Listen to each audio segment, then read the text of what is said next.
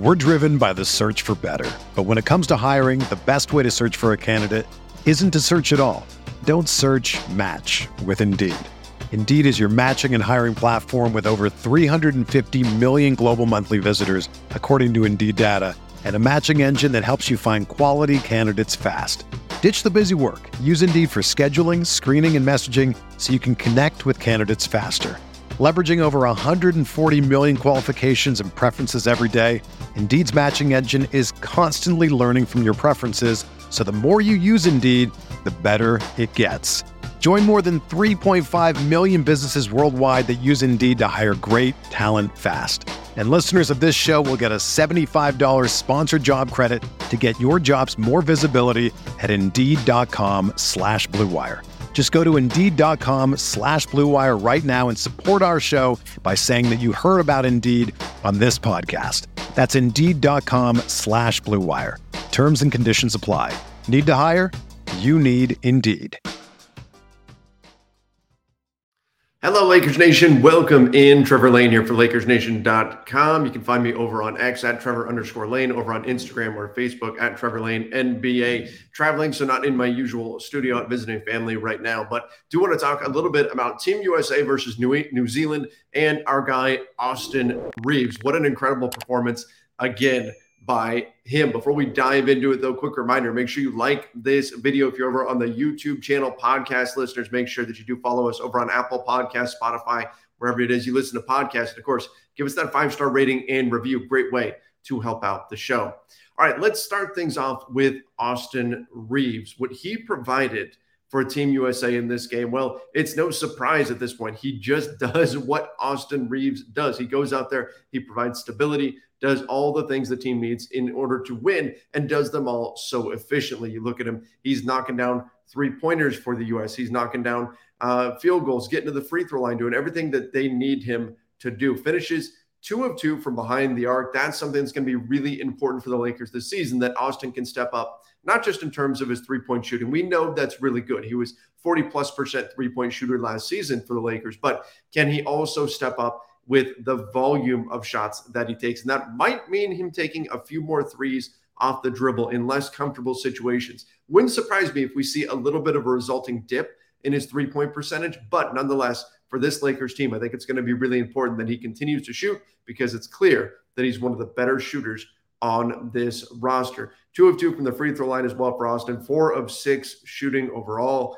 Again, that is fantastic, fantastic work from him. And what I really like too was three steals, three steals for Austin Reaves and six assists, and winds up playing 22 minutes. Look at that. He played the third highest minutes on the team. Only Jalen Brunson and Anthony Edwards played more than Austin Reaves. Now, perhaps the the crowd there in the Philippines helped to influence Steve Kerr's decisions in terms of the rotation. They were a very pro Austin Reaves crowd and pro Laker crowd, which was great to see. Lakers Nation, you guys are incredible, and especially over there in the Philippines, they were letting everybody know they were big fans of Austin Reaves. He did an event too where people were going crazy for Austin. So very cool stuff to see for our guy Austin Reaves. but.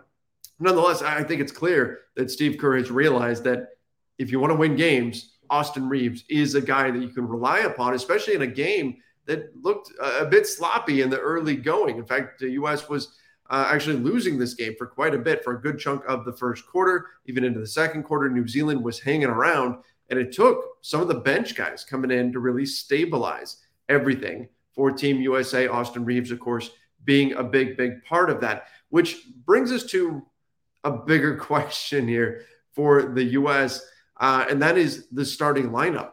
Do we need to see a shift there? Should we see maybe Austin Reaves? Should we see Tyrese Halliburton? Someone else get into that starting lineup? And I think here is here's really the, the crux of the problem. Whether the solution is Austin Reaves, whether the solution is Tyrese Halliburton, you can see it in the stats from this New Zealand game. The starting group did not shoot well from behind the arc.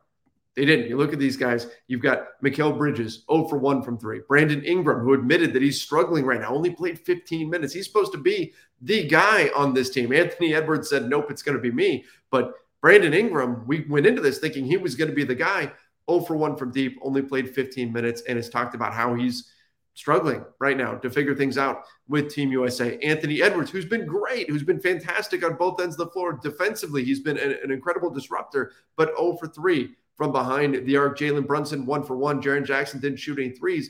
And that in particular can be problematic. We've seen this starting group struggle to hit from behind the arc. It's a problem when you've got all of these guys who, at their core, their default setting, if you will, is to be scorers. They're going to get the ball, they're going to take their man one on one, and they're going to get to the basket and try to put the ball in the bucket. Not as easy to do in FIBA as it is in the NBA, where a lot more contact is allowed. You're allowed to bump guys off of their straight line drives to the basket a little bit more, more contact at the rim. You're not getting to the free throw line quite as much. All of these things can create problems for these guys who are essentially ISO scorers. And you look at this starting unit, even Jalen Brunson, who is nominally the point guard, what he tends to do most, it's score. He puts the ball in the basket. He looks for his shot first. Now he can pass, and he's thrown some really nice passes for Team USA at times this uh, in the last few weeks. But what he really wants to do is score. And so when you've got a group like this, five guys who really are at their best when they're scoring the basketball, with the exception of you know maybe maybe the second best defensive player in the NBA, Jaren Jackson Jr., second best to our guy Anthony Davis, of course. Jaren Jackson Jr. is the only one who maybe acts in more of a, a defense and, and, spacing type of role, though he does pretty well in the post there. But these guys are all score first players. And so you can see it. You see the stagnation on offense, and New Zealand was able to capitalize on that. They turned over that U.S. team quite a bit as well. Again, a lot of these guys, they are not ball distributors, they are scorers. And so when the ball is in their hands and the situation calls for them to pass it, sometimes that is a little bit awkward. And we saw that play out against New Zealand here. So we've been talking about this in the entire buildup here, all of the exhibition games, all of the uh, the friendlies as they get ready for the World Cup, that the starting group, there's just something clunky about the offensive end of the floor. And I think they're missing a ball mover. And so it's not a surprise that Austin is getting funneled more minutes as the game goes on. That we're seeing Tyrese Halliburton get more minutes pushed to him as the game goes on because these are your two primary ball movers. So as Steve Kerr is adjusting to the game on the fly, he's got to insert guys who can move the ball and get guys shots in the appropriate positions. And it begs the question if you're starting to do that as the game goes on, if you're reacting to the problem as it's happening, are you better off just anticipating it and starting the game with one of these ball movers in there so that you don't wind up behind the eight ball trying to dig your way out. Because you know what? You get away with it against New Zealand, you get away with it against most teams. And who knows? Look, the U.S., they may still win, even with these issues in terms of the, the offensive clunkiness with the starters. They may still win, even with the starters digging themselves a hole early and often.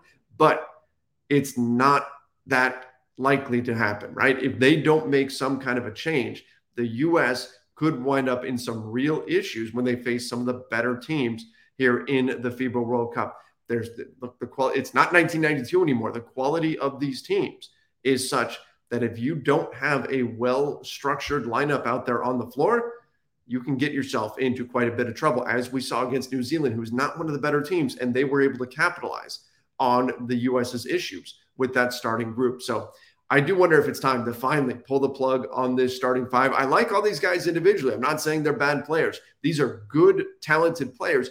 Just the fit isn't quite right. So taking a Tyrese Halliburton, taking Austin Reaves, putting either one of them in the starting lineup, ideally for Jalen Brunson. I know he's the guy on this team. He's the the leader in the locker room, but his skill set in particular seems like it would be better suited to coming off the bench for Team USA and putting a true distributor in at the starting point guard spot. It probably goes to Halliburton, although my biased opinion, I want to go to Austin Reaves. You know, I've seen him get to run pick and roll a bit here with Team USA. Had a few nice passes, did have one bad turnover, but had a really nice pass out of a pick and roll that led to a bucket.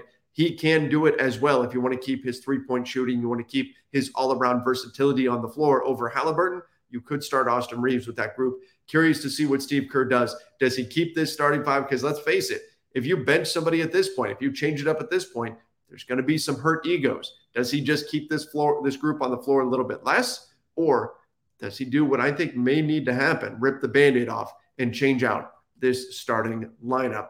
The other thing that I want to address again, this is going to be a shorter show here today. But the other thing I want to address is Paolo Banchero. Um, what a phenomenal performance from him and, and, so badly needed. You know, I've been talking about this quite a bit over the last few weeks as we've seen Team USA that Paolo's fit just wasn't quite right. Um, it felt like he was being put into a Draymond Green esque role with this this U.S. team that Steve Kerr was trying to put him into that kind of a role, and that he just didn't look very comfortable in it. And so we've talked about whether or not Walker Kessler is the should be the preferred option. Have some rim protection in there, even though you do lose the offensive firepower that Banchero gives you. Walker Kessler's rim protection looked really good for Team USA at times in the exhibition round, and there was real debate about whether or not Paolo Banchero's minutes should disappear. He was turning the ball over all the time. His spin move was getting called for travel every single time. And even yesterday against uh, New Zealand, he starts off the game, gets into the paint. One of the first plays he makes, he throws a pass out to Austin Reaves at behind the three point line, and he throws it like three feet over Austin's head into the stands. And we thought, oh no, here we go again with Paolo Banchero. But the reigning rookie of the year, it finally clicked. He finally, as the game went going, got going, it looked as though something finally just fit for him, particularly on the offensive end. And sometimes we see that with players where they get the ball to drop offensively, and that can open some things up, gives them that little burst of confidence. And we saw him, frankly, and I don't think this is even close. Paolo Banchero was the player of the game for the U.S. Drops a total 21 points in just 18 minutes on eight of 10 from the field, six for eight on two point shots, two of two from deep, three of five at the at the free throw line, chipped in with four boards, but his scoring was fantastic for the U.S. We saw him flying around the floor defensively as well, was doing some good things on that end of the floor. You look at four blocked shots. It was though the whole energy around his game picked up, and we finally saw what Steve Kerr was going for here. So even as we as I look at the starting five and I question should Steve Kerr finally make a change here? Look, Kerr's also being rewarded. I was questioning last uh, last show, last time we saw one of these games, I was questioning whether or not Paolo Banchero should continue getting minutes. Here he is rewarding Steve Kerr for having the faith to keep going to him because he had an incredible performance and helped the Americans surge ahead and beat New Zealand here. So fantastic stuff from Paolo Banchero. Again, an incredibly talented player. Questions about the fit and whether or not he was going to fully get into that kind of Draymond Green esque role it felt like suddenly things just worked offensively for him, and that really sparked him on the defensive end of the floor as well. Again, four block shots. He was all over the place. Look, if Paolo is blocking shots like this, well, that takes away some of the incentive to put in Walker Kessler because that's mainly what you get out of Walker Kessler. It's block shots, it's rebounding, it's rim protection. If you're getting this out of Paolo Banchero and you get the added benefit of his offensive game, which is way more diverse than Walker Kessler's, well, then there's not much of an argument to make to go to Walker Kessler instead. You might as well just stick with Paolo. So all the credit in the world to Paolo Banchero. Incredible, incredible performance for him. Certainly the player of the game for Team USA. Now, coming up tomorrow, we do have the U.S. in action once again, and that's going to be Team USA taking on Greece, and that's taking place at 5:40 Pacific time. Now, I will have that game broadcasting over on playback. It is pretty early. I don't know if we're going to have anybody in there doing the play-by-play. I won't be available for that one, but the game will be on playback. If you want to go and watch it there, I'll see if I can talk Sean Davis into getting up super early again and getting over there for that one. But uh, even if there isn't somebody there, the game will be there broadcasting over on playback, playback.tv slash Lakers Nation. So if you want to go hang out with other fans, watch the game. You can chat uh, throughout the game as well. Uh, that will be up there over on playback again, playback.tv slash Lakers Nation. Thanks everybody for joining. Appreciate all of you. Make sure again that you are liking this video. Turn on those notifications as well on the YouTube channel and podcast listeners. Make sure that you do follow us on Apple Podcast, Spotify, wherever it is you listen to podcasts. Till next time, everybody. See you and stay safe.